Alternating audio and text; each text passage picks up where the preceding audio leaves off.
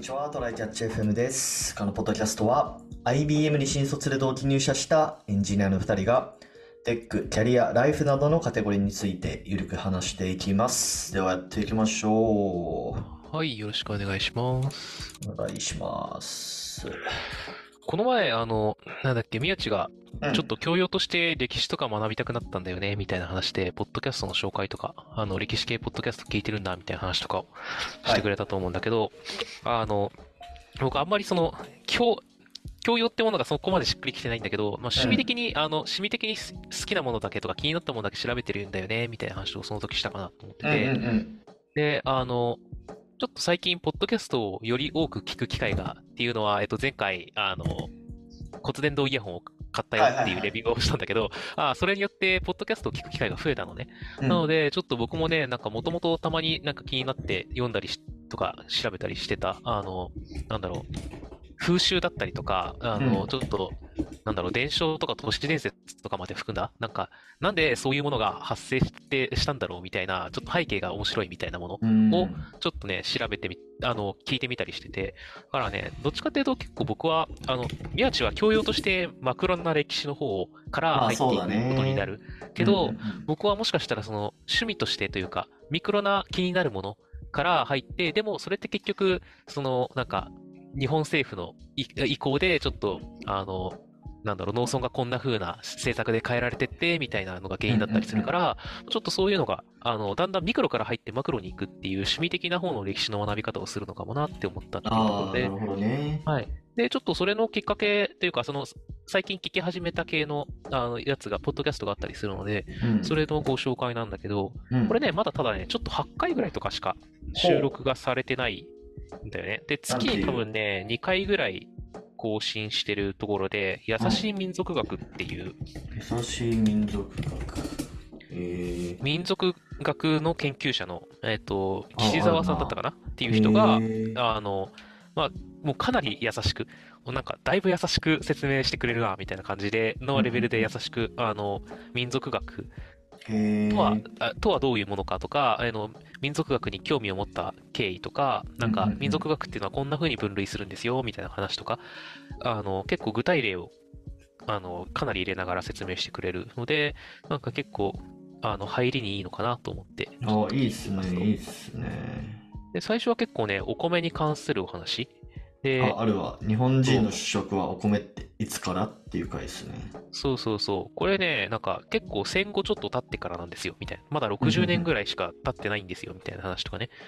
で、それ以前も作ってたけど、結局庶民の口にはなかなか入らなかったりとか、いろんなものをへ混ぜた、今だと健康のために食べてる雑穀米みたいなやつを、ーその、かさ増しのために食べてた、みたいなお話があったりして、まあ、言ったら、あの、うち貧しかったので、あの、むす麦をその目的で入れてた時期が うん。あったんですけど、まあ、そんな感じですよね。まあ、僕は麦ご飯好きだったけどね。うんうんうん っていうような感じがあったりして、えっと、あそういう、あの、ところから始まって、でもお米っていうのは日本人にとってこういう意味があって、こういう行事とかがあったけど、でも、あの、なんだろうな。えっと、戦後、日本の、えっと、政府の意向だったりとか、あの、いろいろ農業機械が、あの、発達したりとかして、ちょっと今までの稲作とは違う形になってきたし、うんああんまりその信仰的な部分を持って米を作らない人も出てきたから、そういう行事をやらないっていう農家さんも増えてきたんだよとか、そういう話とか、で、そういう移り変わるものは変遷って言って、で、あの、移り変わらない、あの、定点カメラで言ったら、撮ってて全然変わらない部分みたいな部分、ものね、を伝承と呼んで、区別して、あの、どんなものなのかっていうのを見ていくっていうのが、割と民族学的な、うんあの、分類の仕方ですよ、みたいな話とかをいいねしてくれたり。いいねそう。いで、や結構、うん。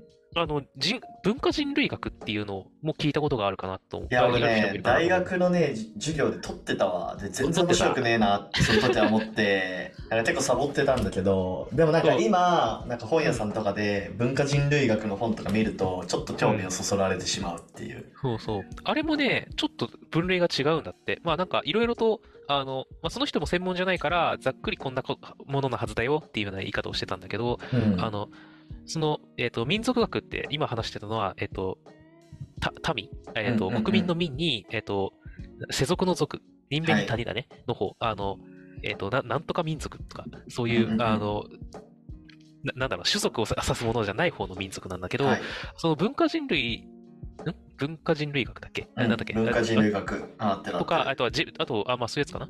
なんかそういうやつとかはまた別のものだし、あと人文科学とかか。うんうん。は、例えば人文科学とかで言うと、どっち、あの、いろんな、いろんな人、あの、国とか地域の文化があって、でもそれは、えっと、なんだろう、えーそれの中にもいろいろと共通点とか、あの、マクロな面で見ると、あの、人類の文化ってこういうものだよね、みたいなものを突き詰めていくような文あのものらしいんだけど、民族学はもうどっちかっていうと、ちゃんとそれぞれの個々のあの文化に、えっと、フォーカスを当てていくっていうようなものではある。けど、まあでもなんか、その中で出てきた、あの、なんか、さ最初の民族学の起こりとかの話聞いてると、どうんうんニトベイノゾウの話とかが出てくるんだけど、はいはい。あの、その時の方針だと、なんか一つの文、あの、その農村とかの文化をちゃんと見ると、ちゃんと見てちゃんと理解すると、あの、日本全体の、えーあの、ものが、の、えっ、と、政策を作るのにも役立つはずだ、みたいな方針だったから、それってどっちかっていうと、その人文科学とか、そっち系の話なのかもしれんなっていうので、結構ね、混ざってきてる部分もあるし、はいごっちゃにしてる人とか、いしあの、ごっちゃにはしてないんだけど、一緒にしようと動いてる人とか、なんかいろんな人がいるらしくてう、ん。難しいんだけど、僕はどっちかっていうと、まあ、どっちも楽しそうなんだけど、うん。あの、民族学の方というかね、あの、その、ちょっとピンポイントなところで。あの、こんなことをやってると。なんでこんなことをやってるんだろうみたいな。で、それはどんな風に移り変わってきて、それは何の原因だったんだろう？みたいなのが、結構その、あ、なるほどってなるから楽しくまあそうだよね。まあでも俺もどっちかっていうと、そうなのかもしれない。そのミクロ、よりミクロなおところを知るとまあやっぱ面白い。まああのあんまりさ、うんその学校の授業とかだとそこまでニッチすぎることってやらないじゃん。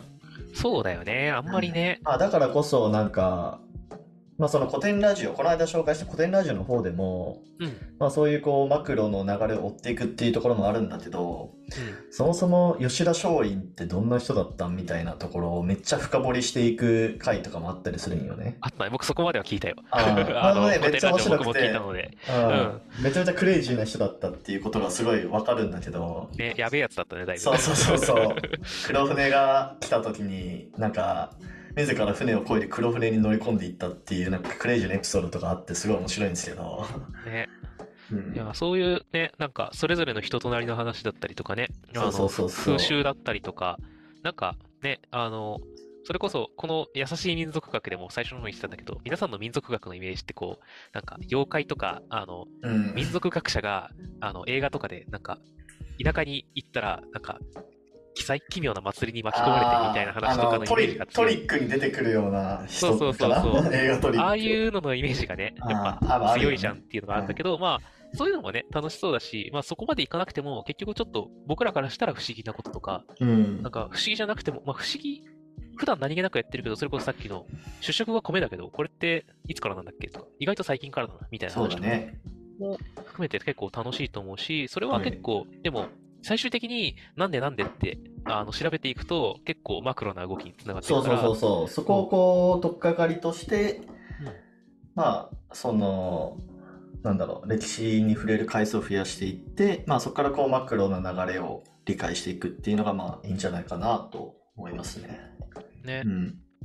なのでね、ちょっと結構僕、あの、ふと旅行に行った時に、こう、すごい寂れた感じの郷土資料館とかにもたまに行くいいね。そう客が他におらんみたいな。でも意外とね、意外とその地域いろんなことが起きてるよ。まああのうんうんうんあ、どこもこれはやってんなみたいなものもあるけど、なんかどこも予算業やってんなとか。見え方がね、変わると思いますよ。なんか俺も、その、まあ前の古典ラジオで言ったさ、日露戦争の、うん。あのー魚順要塞のところはいはいはい。で、あれって、あの、大連の近くなんですよね。おー、はい。で、大連って言ったらさ、俺らからしたらさ、うん、IBM にいた時の アウトソーシング先じゃないですか、ね。うちのグループ会社のオフショアそうそうそうそう依頼先なんだよな。で、あ2回くらい行ったんですよ、俺、大連。出張でね。いはいはいはいやー、その時ちょっと、そういうことも知ってたらね、また見見え方違っただろうなとも思ってさ、そうだよね。うんなんか楽しみが全然違うそうよね。そうそうそう、人生のこう解像度が変われたりするから、なんかそういう意味でも歴史を勉強するって、なんか良かったりするのかなと思いますね。そうだうんね。まあ、はいなので、ちょっと、まあ、20代前半にね、なんかこういう 歴史を勉強しとけよみたいなことはちょっとなんかおじさん臭い感じがしますけど、なんかちょっと30代のおじさんになってき始めるとね、なんかそういうことも勉強してみるとなんかマンネリ化が、仕事のマンネリ化が防げるかなとも思うので、ね、ボケも防止できるしな。そうそうそうそう。はい。まあ、ちょっとそういうのも見てみていかがでしょうかという。はい。はいえーっと、じゃあ本題に移りたいんですが、えっとね、うんちょっと今回のテーマが、えっと、この宮地アイデアで、はい。あのタイムマシンを一番最初に開発するのは Google なんじゃないかっていう、こう、仮説を、僕の仮説をちょっと提唱したくてですね。セルンじゃないんだね。え？セルンじゃないんだね。うん。セルンじゃないあれねゲート的なね。まあ、はいセルンとまあ言われ、な言われてたりもするけども、うん。あの、ちょっとまた別のね、ちょっと観点で、はいちょっと僕は、あの、提言をしたくてですね、うんうん。あの、この間ね、俺 Google マップに、今まで知らなかった機能を発見したんですよ。それは、はい。あの、過去のストリートビュー。うんうん。うん。これをね、初めて見て、で、なんでそれを見つけたかというと、なんかね、家の近所歩いてて、うんなんか、あの建物が解体しされて更地になってたんですよ。はい。うん。で、ここ何やったっけなと思って、何回も通ってるんだけど、うん。これ何やったっけなって思い出さないこと、まああるじゃないですか。うん。うん。で、それをちょっと調べたくて、Google マップのストリートビューだったら、そのストリートビューを撮影した時がちょっと昔だったら、うん。まだ建物残ってるからそれで調べようと思ったんだよね。うんうん。うん。それ見てみると、なんかね、その何年前かあの、なんだろう。何個かあるんだよね。何個か遡れるんだよね。ストリートビューが。2021年時点、2018年時点、2015年時点、2020、2010年時点みたいな感じで。そうなんだね。そうそうそうそう。そのリビジョンの数は限られてるんだけど、うん2009年くらいまで遡れたのよ。うん。うん。2010年って言ったら、俺が大学、2010年か。2010年大学入学して、そうだね。そう、その当時の、そう、今の近所の風景とか見たりして、いや、これってタイムマシンだなと思ったんですよ。まあ今ってさ、ストリートビューって、まあ結構使いづらいじゃん。まあその、クリックしてなんかビューンって先に進んで、うん。まあその左右を見渡すみたいな感じ。うん。でもこれの精度が上がったら、なんかもう、なんか 3D 空間みたいなところに VR 的なやつで入ったら、うん。で、それでも人の動きとかもね、全部、あの、す何、衛星からこう、動画撮られてるみたいな、す 3D の動画撮られてるみたいな感じだったら、いや、なんかそれってイコールもう、タイムマシンじゃねって思ったんだよね。なるほど。うん。あれね、なあの、世界には干渉しないで、全然干渉しないで過去に遡れる時間旅行だけするかタイプのやつだそうね。そうそうそうそう。なるほどねこれって、うん。あながちなんかそんな不可能な話でもないというか、まあ今からね、過去の分を取るっていうのは難しいかもしれないけど、例えばなんか1、2年後くらいに Google がその技術力を獲得して、うん。うん。もうそこから先の未来は全部、その地球上の全ての出来事を撮影できるみたいな感じになっちゃったら、うん。うん、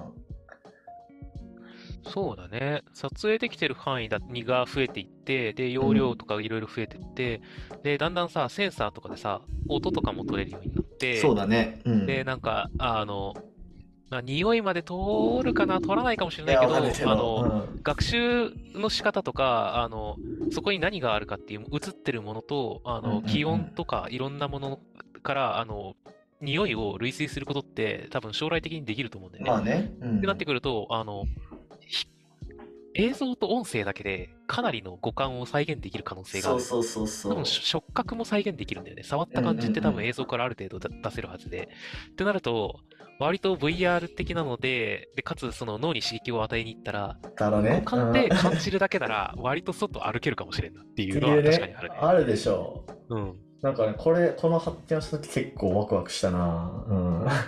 そうだね。その辺、だんだんなんか過去も少ない映像をつないでって、そこから類推してみたいなのでさ、正確には再現できないけど、あの、再現映像のに1900何十年ですみたいなことはやり出すかもしれない。できると思うし、なんかし写真撮影とかも、うん。多分2000えー2000何年、2020何年のこの時点のこの向きみたいなのを全部指定し、パラメータと指定して、撮影っていうとしたら、うんもうその場所、その時間のその向きの写真が撮れるとかね。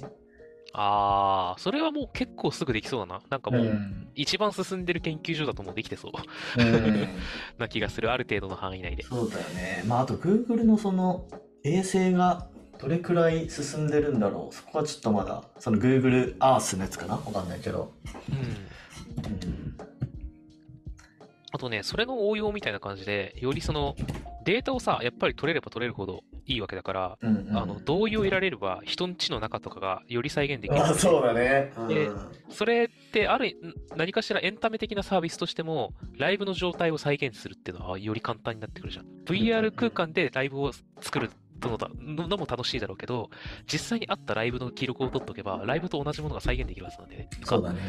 だったり、あの、なんだろう、家の中の記録を残しておきたいみたいなので、あの、自分でちゃんとカメラとかいろいろ設置して、サービスを受けて、あの、それをちょっと何かに学習させて、あのうんうんな何何年の頃の、えっ、と、今、うちを体験したいみたいなのができる可能性とかは、ね。ああるよね。家族の思い出とかね。ね。うんうんうんうん。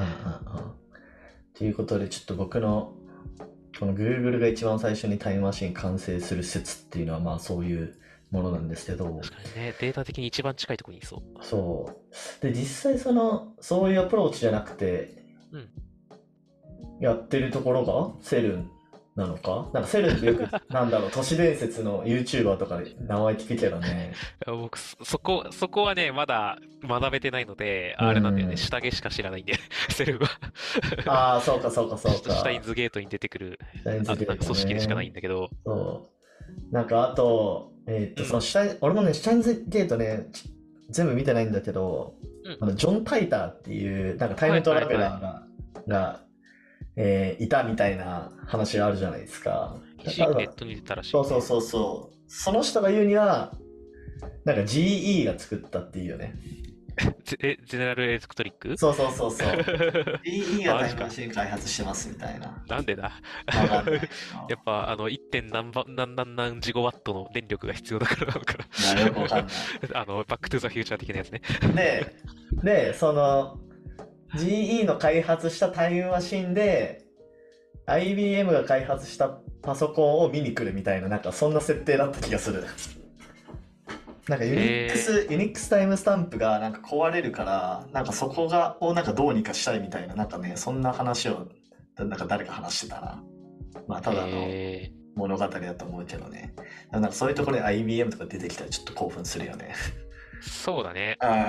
シュタゲも多分その影響で、あの、IBN5100 っていうパソコンがね、あの、古いパソコンがキーになってるので、あ、そうなんだ。そう。作中では IBN だったけど、IBM だったけど。そう、なんか、なんか多分そういうあれなんだろうね。元ネタによるものなんだろうね。うんうんうんうん。そうそうそうそう。はい、まあちょっとね、そういう、あの、まあ実際その Google がタイムマシン作りましたっていうのはね、まあ数年後かもしれないけど、あの Google マップのうんあの過去のストリートビューを遡れるっていうのはね、普通に面白い機能なんで、そうだね。うんこれは結構見てみたいな。自分の近所とかで見てみると、えー、この場所、ツタヤあったんだとかね。そういう発見があるんで、うん、なるほどね。うん。で、見てみると面白いかもしれないですよ。見てみます。はい。じゃあ終わりましょうか。はい。はい。ではこんな感じですね。週2回のペースで配信しているので、Apple Podcast もしくは Spotify でお聞きの方はぜひフォローとレビューお願いします。では今回も聞いていただきありがとうございました。ありがとうございました。またね